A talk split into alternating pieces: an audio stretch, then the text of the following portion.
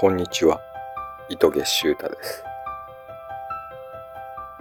1回目2回目はやや練習の感じでラフな話題になりましたがこの糸毛修太の純粋日常批判はもう少し日常的な風景を批判して辛口なことを話しようかなと思っていましたので実際に今回ぐらいからそういったお話をしていこうと思います。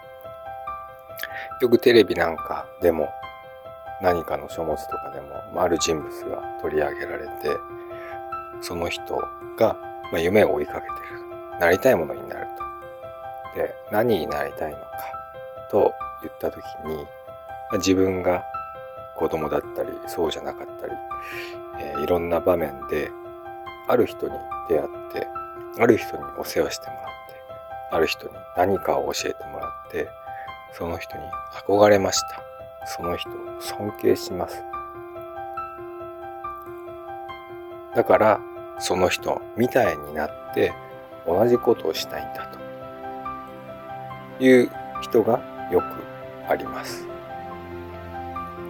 もう少し具体的に言いますと重い病気にかかって看病してくれた看護師さん。この人を尊敬する。病気を治してくれたお医者さんを尊敬する。あとは小学校の時の恩師。先生がとても尊敬できる人だった。だから私も看護師になって同じことをするんだ。お医者さんになって同じことをするんだ。小学校の先生になって同じことをする。だから今頑張るんです。といったお話はよくあることです。ただそんなに簡単に自分がやるべきこと一番自分が合ってること自分が一生かけて取り組めることというのがそんなに簡単に見つかるものなんでしょうか。果たして自分が尊敬する人がしていることを自分ができるのでしょう。かそういう素質があるのでしょう。か素質が仮に足りなかったとしてもそこに打ち込める努力をする素質はあるのでしょうか。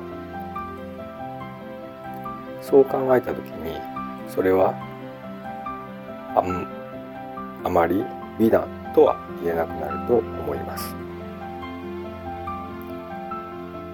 もちろんすごい人だななりたい人だな尊敬したい人だなということに人に出会うことはよくあります。